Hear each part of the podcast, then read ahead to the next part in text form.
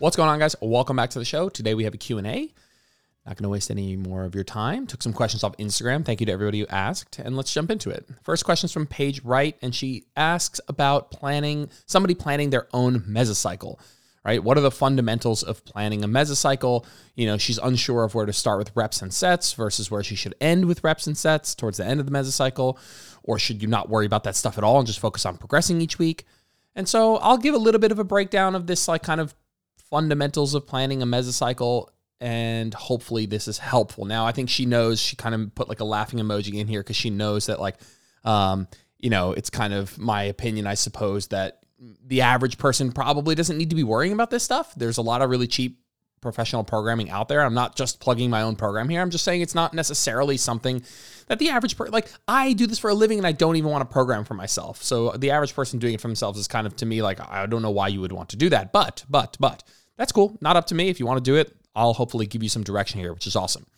Um, I would start with deciding how many days you can realistically spend in the gym and how long those sessions can be. Because for most people, this discussion of what is optimal is not is not practical. Haha.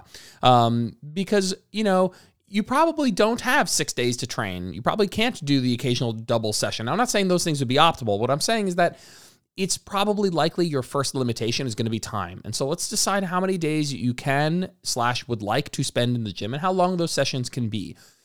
And in my experience, the average person is looking at something like four times 60-ish minutes. Um, and so we have four di- we have four days a week. We have 60-ish minutes per session. Those are two pretty like limiting, not in a negative way, but like those are our first things that we want to decide. Then from there, you can pick a split that reflects what you want to work. All right. So you're working four days, you're working out four days a week, and let's let's assume you kind of want to grow everything. You're like, hey, I want I want to grow my upper body, I want to grow lower body, I want to grow glutes and quads and, and bis and tris and delts, and that's awesome. And so we're gonna probably go with something like an upper lower split, but that's not necessarily um, you know, uh, the only way to go about doing this. If you cared a little bit more, so my my advice is like not to necessarily try and get too specific with it because that's where a lot of nuance can come in. And if you're an average person trying to program for yourself, I wouldn't try and program some form of a specialization phase. I would start with very balanced programming. And if you want to kind of, as you learn more, start to adjust things to meet your goals a little bit better, then that would be my advice. Um, and so now you've picked a split. Maybe it's upper lower. Maybe it's a you know some some some variation of that. Um, and now we need to start picking some exercises. I think an average of four to six exercises per day with an average of six to twelve reps. Now I wouldn't program a 6 to 12 rep range, but I would program a rep range within that 6 to 12, 6 to 8, 8 to 10, 10 to 12 on average. Sometimes a smidge lower, sometimes a smidge higher. Um, and that would be a really good place to start. When we're talking about picking exercises, uh, if your goal is hypertrophy, then we definitely want to do a little bit more work in the lengthened position than we do in the short position. But we definitely don't want to neglect the short position. We do want to work both the lengthened position. We want to work the entire range of the muscle. That's where we're going to get the most hypertrophy. Um, but of that, we want to bias a little bit more of our volume towards exercises that work the muscle in the lengthened position. And let's choose glutes as an example. That would mean that we don't just do things like glute bridges and hip thrusts and hip extensions and kickbacks. We would do also things because the PS because those exercises really bias or more so bias the short position. We would pick exercises like glute emphasis squats and glute emphasis squ- split squats and RDLs and, and glute emphasis leg presses, stuff that challenges the muscle in a more lengthened position. That's going to be probably head to head better for hypertrophy. So now we have the amount of days we can spend in the gym, how much time we can spend in the gym. We have our split. We know we're going to do four to six exercises per day. We're going to do on average about six to 12 reps, and we're going to pick, uh, you know, both lengthened mid and short position exercises, but maybe with a slight bias towards that lengthened position. Um, and then as far as progression, listen, let's keep it simple. Start with, on average, uh, a higher RIR. So start on average further from failure. And from there, just focus on progression. So in your first week, just start with an average of, let's say, two RIR, right? And that might be something like a three, two, one RIR scheme where, you know, first set is a three RIR, then a two, then a one, and you're averaging a two RIR. And from there, just focus on doing a little bit more each week. I'm not saying don't ever think about RIR again, but I think a lot of people would be smart to just try and nail their first week with hard, but not too hard training and then just push themselves to do a little bit more each week. And when we talk about this like a little bit more each week, we're talking about adding a little bit of load or a rep here or there to one of your sets. We're not talking about making crazy jumps. We're talking about micro progressions. We're talking about each week doing a little bit more without going completely all out. Um, now, sometimes it might require going completely all out in order to do a little bit more, but that's fine. You kind of let that happen instead of pursuing that uh, as an end in and of itself. Um, Personally, for the average person, I would not recommend using set jumps. I would not use adding sets as a form of progression just because I think it can get a little bit out of hand. There's a little bit more nuance. Adding a whole set can jump volume or the amount of tension kind of exponentially a little bit. Uh, and it's not, it, it's something that if I was the average person, I would just focus on starting with a slightly further from failure week one and adding some load or reps, trying to match or beat previous efforts in pursuit of, you know, progression each week over time. And that's probably going to last about four to eight weeks until you can't do that, um, which you could either pre plan or you could auto regulate. You could just decide that I'm going to stop once my progression stalls, or you can pick a predisposed time. I think the predisposed time probably head to head is better long term, but you can do what you want. Um, and then you'll deload and then from there, it's a different conversation. So hopefully that was helpful, uh, Paige, and uh, I'm sure we'll talk about it soon. Next two questions, three questions. Forgot to get names for people. Um, what are your thoughts on follow along workouts on YouTube? How different can the results be, especially if these workouts are timed per movement versus pushing to failure at a gym? So basically, like, hey, we're going to do one minute of curls or something like that. Um, you know, how different can the results be for hypertrophy? Very different if you're doing workouts for timed, right? If everything is like, oh, we're do one minutes of squats, then one minute of curls, and one minute of lateral raises or whatever. Um, and that might even be a best case scenario because those it might be you know worse exercises, let's say for hypertrophy's sake. Um, but the answer is very different over the long term. Now it's going to be more different the more advanced you are. Um, the difference for let's say me, if I'm doing these workouts versus me doing what might be more optimal for hypertrophy, is going to be massive. Um, I might I might lose muscle depending on what these workouts look like. Um, for when I say that, my point is not to worry about that context. I'd rather you worry about this context. If you're new to lifting, which I suspect you might be if this is the the route that you're going, but I don't know that to be sure. I'm not I'm not positive. I'm just kind of shot in the dark there. Um, these will give you great results because anything will. And if this is the thing you like doing, and this is the thing that feels palatable to you right now, that that kind of meets you where you're at, that feels fun, that that allows you to be consistent, you're going to see great results. The more results you get, remember guys, the more of a stimuli, the more of an adaptation that your body gets, the the more stimulus is going to, it is going to take to push that adaptation further. So when when you're when a stimulus is very novel, when it, you're very new to something like lifting, you don't need a lot to see great results. But the more, quote, results you get, the more of that thing, or in this case, the better or more specific stimuli you'll need to keep pushing that adaptation. So, in the long term, the results will be very different. In the short term, if you're new to tr- resistance training, I honestly think that this would be great. It'd be fine. Is it, again, no matter what, is it ever going to be as good as optimal hypertrophy training? Of course not. But if you're new to lifting and this is fun and you're like, hey, this is something I like doing and, and I get up and I'm excited about it and I can be consistent with it, dude, you're going to see amazing results. That's awesome. Um, a little bit, I guess, on the timed per movement thing. The timed per movement thing is just, um, it's a bit, it's obviously a bit arbitrary. Like what we really want to be doing for hypertrophy is taking the target muscle close to failure and then resting long enough in most cases to do that again, not necessarily just like working for a period of time. And so, like we talked about again, if in the in, in the beginning that that sort of nuance might not um, inhibit you from um, making gains. It, and actually, it won't. You'll still make gains totally. But yeah, over the long term, you'll want to do things a little bit more optimally. Next question in a bulk now, going to start a cut at the end of March. So you're in a bulk now. You're going to cut at the end of the March. Uh, at the end of the March. Um, do I drop 20% off my bulk calories or 20% off my maintenance calories? Thanks. Uh, okay for starters, just to be annoying, 20% is just a pretty arbitrary number. Like people throw around 20% as if it's a magical deficit number. It's not. It is a fine place to start. And I don't want to discourage you from using it. And if you've thought about this and you've decided, you know, with a little bit of nuance that 20% is the right number for you, that, that's fantastic. That's awesome. Um, just I don't want anybody listening think 20% is like some like necessary prescription that that's what you're supposed to do. That's not true. Um, it's just a random number, but okay, it's still a fine number and it'll work fine potentially. Um, the answer is you definitely will drop those calories off of your maintenance. Now, it is your new expected maintenance, is how I would phrase it. Because if you've been bulking, you've been gaining. And the last time you calculated maintenance calories was probably before your bulk started. And so you want to make sure that you recalculate what your new maintenance is now after the whatever weight that you've gained and then drop 20% off of that if 20% is the number that you want to use. If you dropped, let's say you're let's say you're bulking at 2500 calories right now and your maintenance is 2000 calories uh, and you drop 20% off of your bulk calories, that would put you at 2000 calories and that would just be maintenance. And so you really definitely want to be kind of using maintenance as that jumping off point. But it's going to be your new maintenance. It's your and not just your new maintenance, it's your new expected maintenance, meaning that it's your new estimated maintenance and we can't possibly be 100% sure about where that is.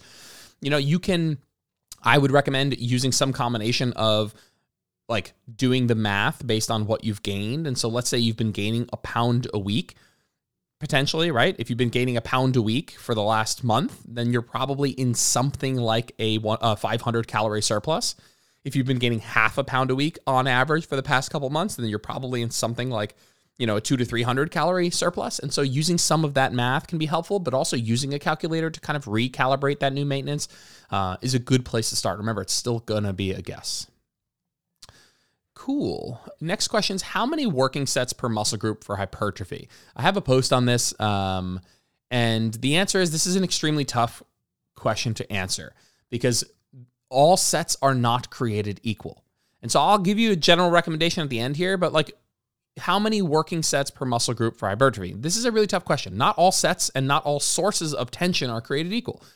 Are we counting lengthened position exercises and short position exercises the same? Are you counting an RDL the same as a glute kickback? Are you counting sets to failure and sets at a 3 RIR the same? Right? Because how many working sets you would need for hypertrophy of an RDL is going to be way less than the amount of working sets. Like it's going to take you way more sets of a kickback to recreate the amount of tension in a certain number of set of RDLs. And the same goes for, you know, it's going to take you way fewer sets, or let's say the opposite again. So it'll take you way more sets at 2 RIR or 3 RIR. Not way more, that's not fair, but it will take you technically more sets of 2 RIR to recreate the amount of tension in a failure set. And that is not me telling you that you should do all your sets to failure. You should not. And that is a conversation for another day. My point is, there are going to be people who are going to train slightly lower volume and slightly high, uh, higher or higher intensity, so closer to failure, uh, and they're going to see great results. And maybe some people training with slightly higher volume and slightly further from failure, and they can also see great results. Now we can have a discussion of which one of those might be right for you, but the truth is like we can't like not all sets are created equal. Like are we counting like residual tension or like ancillary tension like secondary movement? So let's say you're doing pull-ups. Are we counting that as a set of biceps? What about a dumbbell a dumbbell press or, or bench press or something? Are we counting that for triceps? And so there's all these questions of like if you show me a program you know a lot of people don't count pull-ups for biceps at all. Your biceps absolutely work a ton do they work enough that we should count that as a set? I don't know. That's a that is a very nuanced question. I, you know, if we were if you put a put a gun to my head and ask me how I would go about counting that, I would count those as half, let's say, and I would put that towards my number. But I honestly have been doing this for a long time, and this isn't necessarily it's something that I would get so specific about, frankly. Um, and so again, this is a tough question to answer because not all sets are created equal. We have lengthened position and short position work that are very different per unit of, you know, how much damage they create, how much hypertrophy they give. And so we can't are we counting those as equal? Um, what about level of intensity? So sets that are to failure, are they counting the same as sets at 3 RIR? Uh, you know, what about like, you know, really compound, really compound lifts, you know, really, what about, you know, we talk about something called a stimulus to fatigue ratios. So certain exercises, you know, might give you a really good stimulus, but might make you really, really fatigued. And so imagine you're doing deadlifts in your program and you're counting deadlifts for glutes or whatever. Um, we'll talk about deadlifts later, but um, you know, are you counting a set of deadlifts the same as a set of your like single leg hip thrusts? You know, and so we really get into this this issue of like it's tough to quantify this stuff. So like all that being said, I think somewhere in like a six to twenty range can work, depending on you know, are you counting these partials from compound lifts? Are you counting those partial, you know, the pull ups? Are you counting that for biceps? Uh, which exercises are you doing? On average, how close to failure are you doing? uh, are you going? Right. I know that that's not super helpful, but I, I think it I think it can be helpful for people to start with an average of about 10 with a nice split of lengthened and short position work. And if you're at about 10 and you're certainly doing a good amount of lengthened work and some short position work, you're going to see gains. Uh, as long as you're close to failure and, and eating enough and sleeping enough and doing all this, the other stuff. My point is your sets per muscle group for hypertrophy won't be the limiting factor. And, and you can modulate from there. I think if you're close to about that 10 number with a decent exercise selection and obviously enough protein and calories and sleep and, and getting close to failure, you're going to be good to go and you can start to modulate from there. There's it is going to be so many variables not least of which is also your genetics and also your preference and also what your lifestyle and recoverability and nutrition status are like. There's so many things that can change this kind of um, recommendation here. And so if you're in that 10 ish range, you can modulate up or down from there, I think. Cool. Cam Marrow asks, How important is mind muscle connection? Should I lift heavier because I can or focus on feel? you should definitely lift heavier because you can. Let's start with that. Um, this is not like a, well, you know, I shouldn't go up and instead I should just focus on the feels, you know. But well, let's add a little bit more context to that. Like, how important is it that you feel exactly what's working while you're doing it? I would say it's that's the wrong question. The more important thing to understand is it's more important that your setup and execution is on point. And so if a client says to me, "Hey Jordan, I'm not really feeling this," and this will happen invariably in the group, and I'm sure um, some of my people in the group are listening, but like if you ask me, "Hey, I'm not feeling this in in this part of my body. What am I doing wrong or what can I do better?" I need to see your form video first. You know, I care primarily that we get you set up in a position to execute the movement where the muscles that we want to work have to work, right? If you are telling me, hey, I'm not really feeling this Bulgarian split squat in my glutes, and then I check your form and you have a really nice, mostly vertical shin and a forward lean, and you're not posterior tilting, and all the setup and the execution points to the fact that in order to do what you are doing, the glutes have to work, right? I'm going to be really happy and I'm probably going to tell you, hey, just keep going with this. Like, this is not a, a competition of of feeling it the most. I'd rather you your body listen, your muscles do things, right? Your glutes let's say extend the hips, like you you, know your bicep flexes the arm. And so if you get your body in a position to let the muscles do what they do, that is the first and more important thing. It's not the only thing, and the feel isn't irrelevant. Um, but I care way more about the people listening to this getting themselves into a position, like anatomically, that makes sense so that the muscles can do what they do promise you 99% of you guys are going to see better results if you focus more on that and less on internally what's going on. And no offense, but like most people listening to this aren't neurologically like in tune with what's going on enough. Like this isn't what you do for a living. Maybe you haven't been lifting for a decade. And to really focus on like trying to feel it, like trying to feel it is almost a skill. And I'd rather you not worry so much about that, especially if you're relatively new to lifting. I'd rather you focus on, hey, what sort of execution of this movement makes sense so that my quads will work. Um, you know, if you're doing split squats and you're like, I'm not feeling it in my quads, I'm not going to be like, well, you should really be thinking about it more. I'm going to be like, no, let's focus on elevating your heel, getting more knee flexion, pushing that that the knee out over the toe. And over time, listen, this is what the quads do. That is how we lengthen the quad. There's just no two ways about it. That just like will not end up working your triceps, right? And so I care way more that you are set up correctly and executing in a way that where the muscles we want to work have to work. And the feels is very secondary. Now it's still over the long term, it still can be an important importance a strong word. It's still relevant. It is still relevant. I'm not throwing it out the window.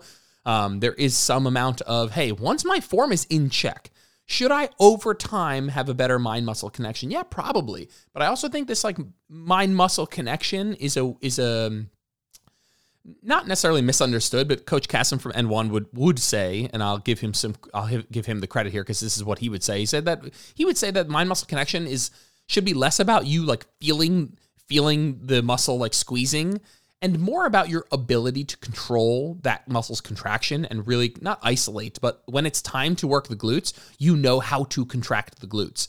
And when it comes time to, you know, extend the hips in a glute bridge, you know how to initiate that movement with the glutes. It's less about feeling it and more about being able to control that muscle. And one of the things I think I suspect he means by that is is also if you're so focused on feeling the muscle working, like if you're so focused on getting like a crazy pump in that muscle and feeling that muscle work a ton, you're going to end up with way more short position work. Exercises that work a muscle in the short position are going to give you way more of this like this like really intense mind muscle connection like how we typically think about it. If you do an exercise like everybody's going to feel a glute bridge or a hip extension at the top in their glutes more than at the bottom of a Bulgarian split squat, let's say, right? But the downside of kind of letting that feel dictate the exercise selection is that the Bulgarian split squat is going to give you way more hypertrophy. And so if you only, like if we talk about, this happens to me a lot with bicep training. Um, if you guys if we pick an exercise that that works the bicep in a more lengthened position or overloads in a little bit more lengthened position, let's say, so maybe something like a facing away bicep curl on a cable, um, and even that isn't a great example because it probably overloads the mid range. But if we take that versus like a like a ninety degree preacher curl, I'm always that preacher curl. I'll tell you right now, ninety degree preacher is my favorite bicep exercise. Period. End of story. And it is my favorite because I feel my bicep working like crazy. Now, I know that that is because it is very biased toward the short position. Now, I say favorite. I know it's not best for hypertrophy. I'm just saying I feel it a ton. And that is a poor guide for exercise selection because I know that I, you know, you'll grow more from something like an incline curl or a facing away cable curl, excuse me, or something where the biceps work in a more lengthened position. But here I am, like, you know, oh, I'm only going to do this 90 degree preacher because I feel the bicep working like crazy. It's like, no, that, that can't be your guide. So hopefully that was helpful. Uh, what are we at? 20 minutes. All right. Fit Fit wine lover. Is there a minimum protein grams needed per meal to stimulate muscle protein synthesis? Is 20 grams good? For those of you guys need a little bit of a breakdown here. When you guys eat protein, uh, that protein gets broken down into constituent amino acids, and it stimulates what's called muscle protein synthesis which just means the creation of new muscle proteins, right? Synthesis meaning creation of something new, muscle protein, right? So the building of new proteins. Is there a minimum amount of protein needed per meal to maximally stimulate that process? Is 20 grams good? Now, it, it, it can't be just a number of grams. Some of the research, I'm not saying the research is lazy, but like you, if you Googled this, which I, which was funny because um, I wanted to see what Google would say and because I honestly, when I read this question, I was like, why didn't you just Google this? Not in a mean way, but I just thought like you could just Google this. And then I Googled it and I was like, oh, yeah, this isn't helpful. And so personally, I don't think using just a random gram number is very helpful. Now, Google will probably give you like some sort of a 20 to 25 gram mark, but that can't be right because if you, I know you, you're super shredded and you're lean and and and a much smaller individual than me, and I probably have closer to like 100 pounds on you. So how could that 20 grams for you and 20 grams for me be the same? It's not. Um, I think it's better to you know listen, and, and we'll we'll come full circle on this like 20 to 25 gram recommendation in a second, but I think it's more important to look at this as a gram like per body weight. And so what we see in the research is mostly something like a 0.4 grams per kilogram of body weight. Um, and for me at 195 pounds, that's going to be about 35 grams of, of protein. And that's actually usually 0.4 grams is usually in. I, the research says you could probably go as low as 0.3 grams per kilogram if you have something that's a really, really uh, a high scoring, high quality protein. So, like a whey protein, I believe when they test whey protein, that number comes actually down to like 0.3 grams per kilogram body weight. But when we're talking about like a mixed meal or even just like slightly less, I mean, whey is the highest scoring protein in this regard, let's say. Um, it gets closer to that 0.4 grams per kilogram mark. And so yes, does is there a minimum protein? I'd say I'd say 0.4 grams per kilogram is a really good place to start in terms of like, hey, I should shoot for this at least three times per day, let's say. Um, I guess I'm getting ahead of myself here, but I would shoot for 0.4 grams per kilogram as a minimum um, you know, as often as you can. That's not fair either. Um, okay, so let's let's ask a better question. It's like, how do we optimize our protein intake? Let's take that a little bit of a step back. And number one is we want to have enough total protein per day. So even if this question is asking a much more nuanced question of like, okay, within my optimal protein intake per day, is there are there is there a minimum I need per meal? You know, is is having let's say you have 100 grams of protein, is 10 meals of 10 grams of protein the same as you know, three meals of 33 grams of protein. It, it isn't. The 33 grams of protein will perform better, um, yield more muscle growth. Let's say how much more? I don't know. Probably over the long term, a decent. It'll be pretty meaningful. Um, and so my advice to people with protein is listen, get get your total daily amount in check, which we could say is about 0.8 grams per pound body weight or more. Um, we could you could even potentially go a little bit less, like 0.73 or or more, but whatever. I like to round up to 0.8. Um, and once you're doing that, if you split that number up over at least three meals or at three meals or more, right? At least three meals, you're going to be good to go. Because what's going to happen is, let's say you're 150 pounds and you're doing, you know, 0.8 grams per pound. We can just do roughly some math. That's 120 grams of protein. So you have 120 grams of protein. You're eating that over three, you know, f- three meals, let's say, right? So you're having 40 grams of protein per per meal. Um, and your 0.4 gram per kilogram number is probably at like 30 grams ish of protein then there you go. You're already surpassing that. And so if most people just focus on eating enough total daily protein and doing that over at least three meals, they're going to be good to go. Now, this, what if you eat more protein and you have more meals of at least 0.4 grams per kilogram? Are you going to get more gains?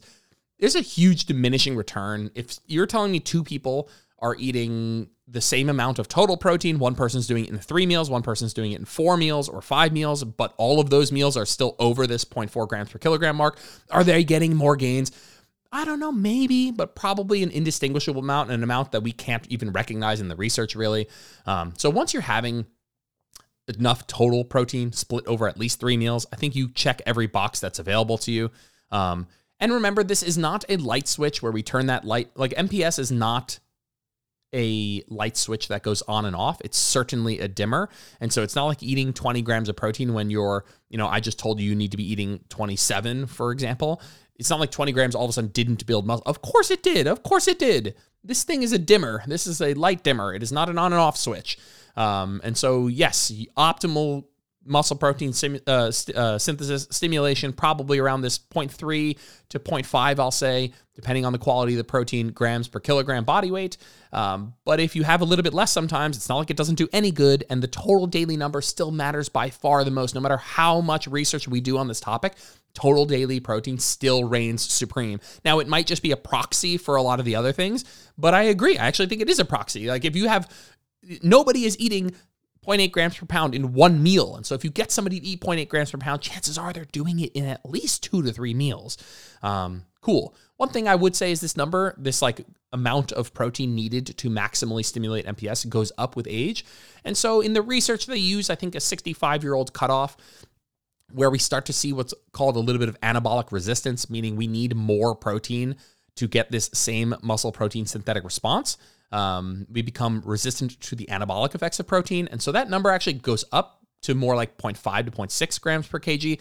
And the take home for that is like, you know, I think about when I get older, I think about my grandparents, I think about my parents. Like, I would rather them be having fewer meals with larger protein servings.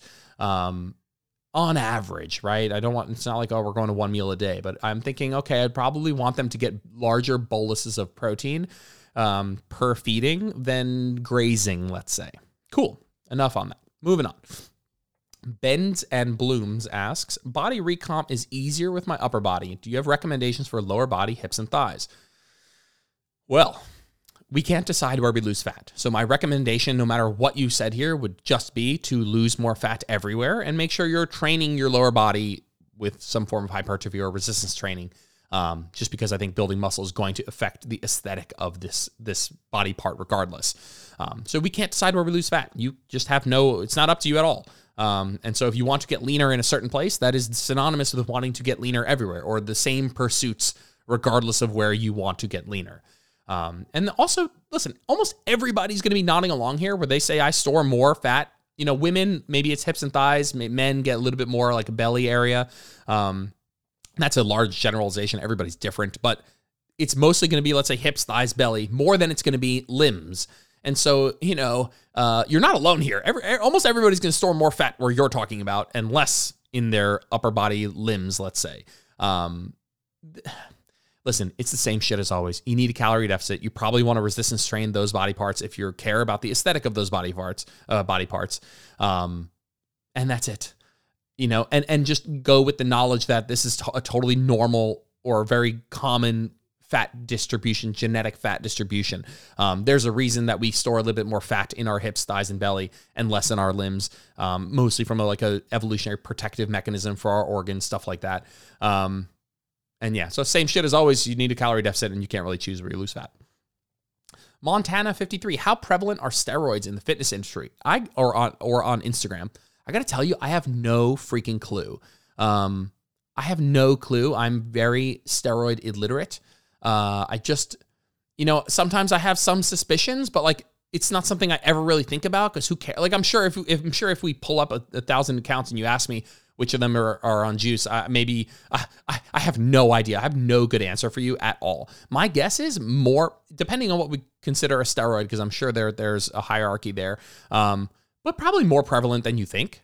Um, I don't know I'm not. I don't get caught up in this like natty or not. Like, are these people natural or not? Like, I just don't give a shit.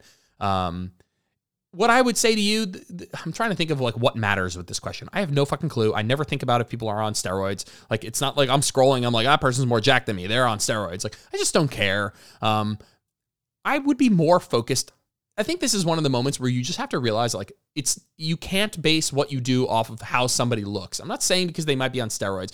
I'm just saying we need to start to really pay attention to like what works because it makes sense. Not what works because this person says so and they're jacked. There's somebody who comes to mind to me. They're not on steroids, but they're super jacked. And they don't do any real style of hypertrophy training. They do like some training that I know is not optimal for hypertrophy. Um, but they're super genetically gifted and they have done a ton of volume and you know overlapping with hypertrophy training for a long period of their life. So they're super jacked. Um, and then if you watch some of their page you're like well this is what i got to do to get this way. It's like no that's not true. Um, i guess i went a little bit off base here of this question. The answer is i have no clue. Probably more prevalent than you think.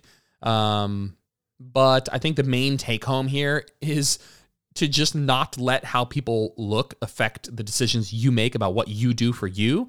Um, at, in the same vein, I can respect if how you know if I can I can understand if the average person cares. You know, if you were choosing between somebody, I don't know, I don't know. This is a tricky, slippery slope here. You know, if we're talking about um, picking a program, one person's in shape, the other person's not in shape, and the goal of the program is to be in shape. I understand the psychology of wanting the you know the person who you purchase something from to have what you you know what to have what they are selling let's say um, but that's it's honestly at the end of the day that's technically not relevant you can have somebody who's not in shape with really great programming and somebody who's in shape with really shit programming and so it might be a clue and maybe a part of the overall puzzle but it's certainly not a, the most meaningful one i think we need to be choosing more things based on what makes sense the problem is of course that the average person doesn't really know, right? They're not going to be able to kind of parse through the nuance of what might be better for them. And, and, you know, it's easy to get caught up in the way somebody looks and the way somebody speaks and, you know, kind of, you know, their, their use of, of, of uh, persuasive language and stuff like that. So, bit off topic there, but the answer is probably more than you think, but I honestly have no freaking clue. It's never something that I think about. Kaylee B. Franklin says, belly fat. I know you can't spot reduce or target fat loss just deficit in patience or dot dot dot. Yes, just deficit in patience. And resistance training, actually we're talking about belly fat here, so not necessarily super relevant. Um, I don't know. This two things come to mind, Kaylee. First is you you said it. You can't spot reduce just deficit and patience. That's literally the only thing you can do is get leaner the same way you always thought about getting leaner, which is a calorie deficit.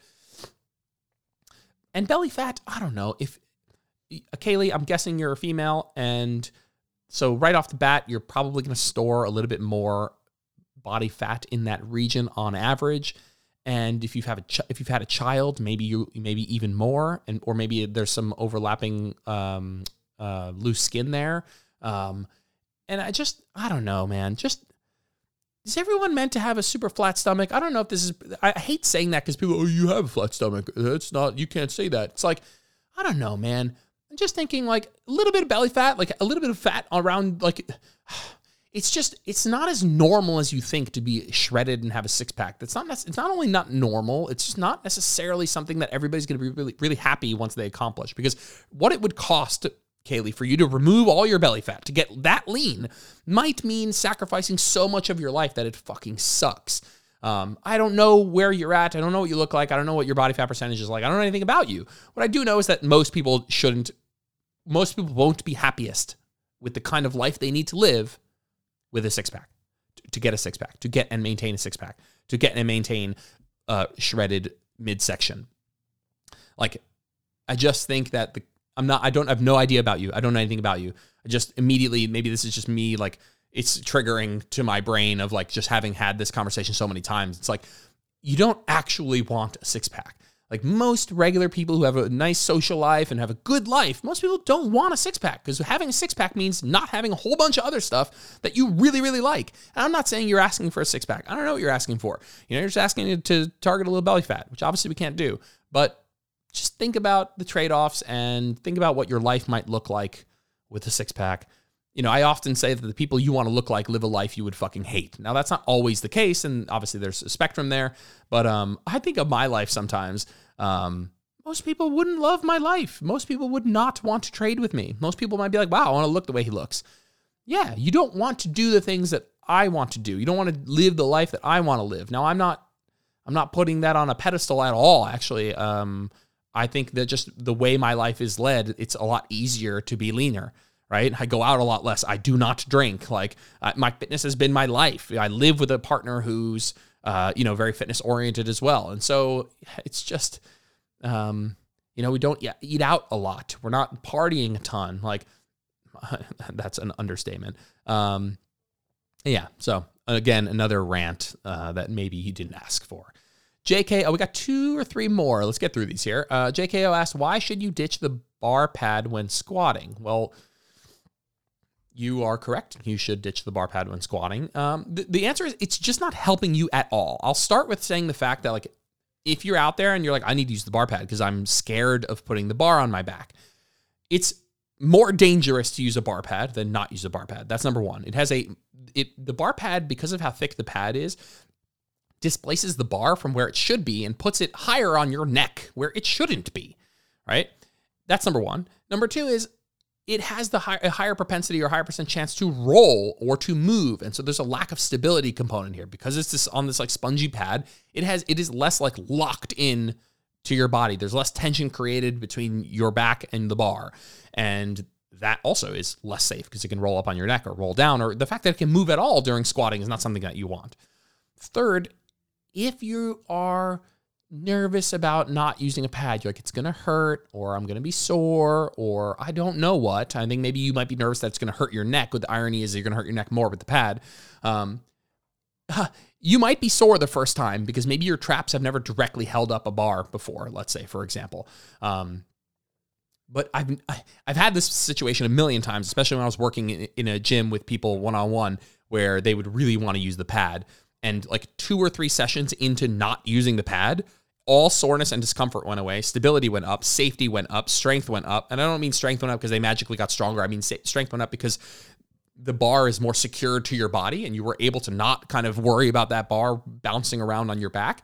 Um, and it all of a sudden it's mostly in your head is what i'm trying to say the, whatever fear you have is mostly in your head and actually might just be worse with the pad um, you're nervous about being sore you're nervous about it hurting you all of those things are going to be worse with the pad if you just get used to putting the bar in the right place and really locking it down, whether you're doing a high bar squat with the bar up on your upper traps or low bar squat in between the upper and lower traps or upper and mid traps um, and rear delts, whatever. Uh, you're going to be way more secure without the pad. It's going to be way safer. Blama Fitness, best practices for a hypertrophies member, so somebody in my group, uh, doing three mesos in a deficit. First of all, you can absolutely do my program in a deficit. Um, it is not so crazy damaging that you won't be able to recover from it in a deficit. Frankly, I think that that will work fine. My advice would be to just manage your expectations. Like, not, not, it's not that you shouldn't be making progress or doing the progressions. You absolutely should. You should be training hard. You should be aiming for progressions and you should probably be making some for sure. But just manage your expectations. This is not the time to be like living and dying emotionally on making PRs. Like, when you're in a deficit, guys, just in general, your goal is to lose body fat and to maintain muscle.